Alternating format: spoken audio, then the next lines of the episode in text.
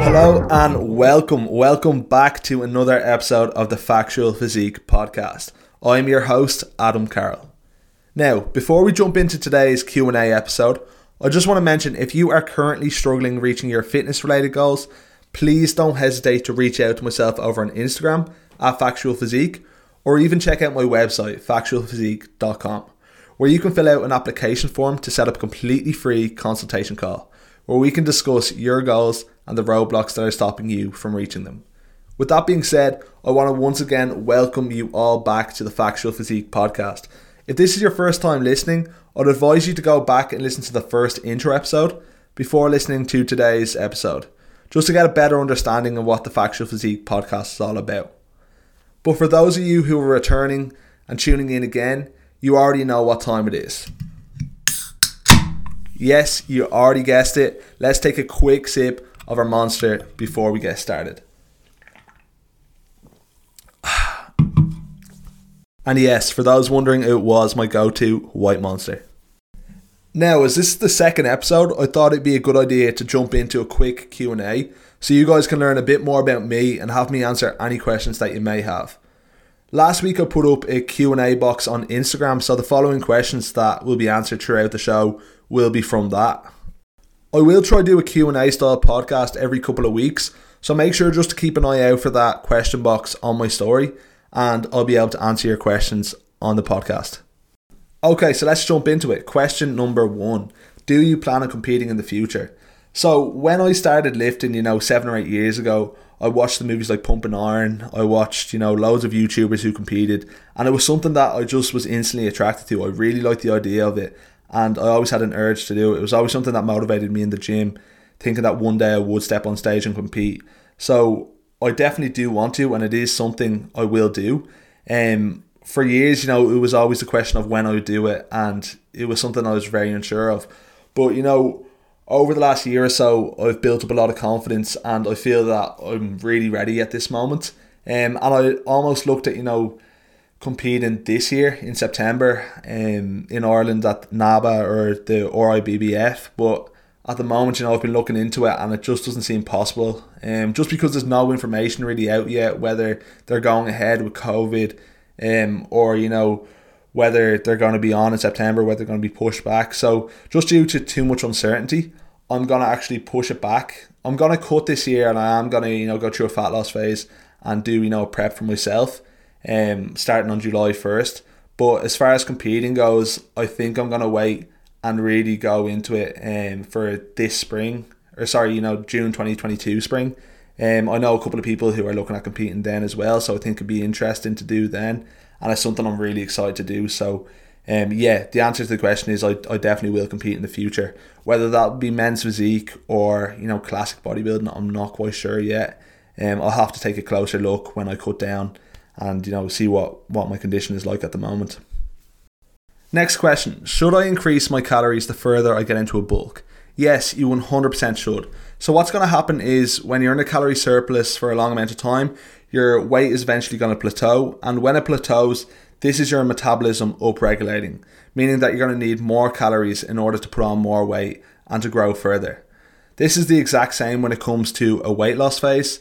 When you're in a calorie deficit for a long period of time, your body is eventually going to down regulate its metabolism to this calorie deficit and you're going to need to dig deeper and remove more calories from your diet in order to get the results you want. Do you think social media is a good or bad thing? Um, to be honest, I think this is a tricky one as it's not, you know, black and white. It's not a good or a bad thing. I think, you know, it has its, its advantages and it has its disadvantages. People have been able to create a much better life for themselves by using social media to, you know, make money. Um, and then on the other side of it, you have, you know, people who are looking up at people on social media and seeing the best parts of their life, just small snippets of people's lives, and think that's how their life should be every single day and every single moment of every single day. So it obviously has its disadvantages, making people feel a certain way. So, you know, in, in one way, it definitely is good and it definitely helps people, you know, even with what it was originally set up for, for connecting people. It obviously is good in that sense, but at the same time, it is damaging people's mental health so, so much in this day and age. To really sum it up, I think, you know, when used correctly and, you know, with knowledge that this is just small snippets of people's lives, I think, you know, it is a great thing. Then when it comes to looking at it and obsessing about it, it obviously is bad. And I think if you ever find yourself obsessing with social media and thinking that your life should be like the influencers that you follow, I think that's definitely a time to take a step back, reevaluate, and just realize that you're literally only seeing a couple of seconds from someone's life every single day. And in fact, it's not their whole life. And that same person that you see having a great time all the time isn't necessarily necessarily having a great time all the time and they probably are and more than likely are going through hard times and bad times um, as well. So I think just be mindful with with social media. I think that's the main takeaway. Do you have any leg exercises that have made a massive difference to the growth in your legs? No, not really. I think it's mainly important to find a leg exercise that you can, you know, connect with the best and also be able to progress with the best. So for me, that has been the leg press and probably leg extension and leg curl as well. In regards a leg exercise that works for everyone and will instantly just grow your legs, no, there's no such thing, and this is the same for every body part and every movement. If anyone ever says you that you need to be doing squats to grow your legs, this is not true, and I would run a mile and not, you know, listen to any information from this person again. It's very important that you, you know, go out and try different exercises, find one that suits you, that you enjoy doing and you like most importantly, and then just run with it. Progress each week and just use progressive overload, load up the weight, and then results will come your way. Just be patient with it. How do I differentiate a good source of protein from a bad source of protein? So, foods with single ingredients like meat, fish, eggs would be a good source of protein and they'd have a pretty rich amino acid profile. Whereas foods like most foods nowadays that include protein, like a bagel, which is a multiple ingredient food, would have a very poor amino acid profile. It wouldn't be the best source. So, when trying to achieve your daily intake of protein, try go for those foods that are definitely richer in protein and that will benefit you overall better. How do I control hunger when on a weight loss phase? So, when your goal is to lose fat, it's inevitable that you will eventually reach a period of time where you feel hungry for 90% of the time, and the other 10% is when you're actually eating. However, these are some strategies that you can use to help minimize hunger levels. So, my top tip would be eat high volume, low calorie foods. So, eat lots of fruit and vegetables as they're really low calorie, but because they're such high in volume, they will make you feel like you're eating more. Next is to drink lots of water. So, drink plenty of water before and after eating any meals, as this will make you feel fuller, although it will just be from water, which has zero calories. Next would be sleep. I think sleep is so important as when you don't get enough sleep, you feel more stressed, and we know that stress leads to hunger. Next will be to keep yourself as busy as possible when dieting. So make plenty of plans and don't leave yourself any spare time to think because that time left to think will be left thinking about what your next meal is and food and it will just make you so much more hungrier.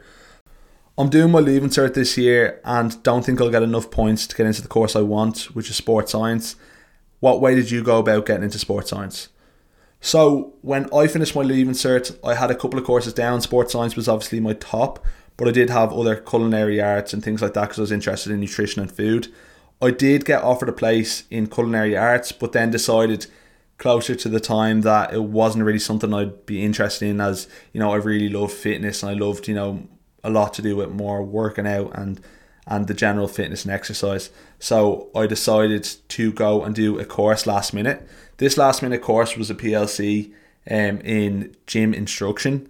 So this gym instruction course, I thought like I was pretty clueless at this stage. So I thought that any course that I'd done um, that was a PLC, I could just get into whatever course I wanted to if I got the results. Um, but after doing that course for the year, I realised stupidly that I could not get into the course I wanted to. So straight away, then I went and looked into what course I had to do to get into the sports science course that I wanted. So I looked at doing a general science course, and I think this was called Lab Techniques, um, where I basically just done It was basically higher level maths, biology, chemistry, physics, and you know a couple of other um, classes like communications and things like that, um, just to build up you know the amount of points.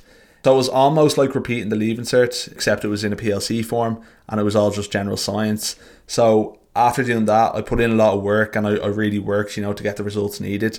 I was able to get into my sports science degree into a level eight, so I was very happy then. So that's the kind of way I went about it. I know in the in the last podcast I didn't really say you know too much detail on. it. I just had to do a couple of courses. So that's the direct route that I took in getting into my sports science degree. So I could have got into it a lot faster if I had just got straight into the course I needed to do.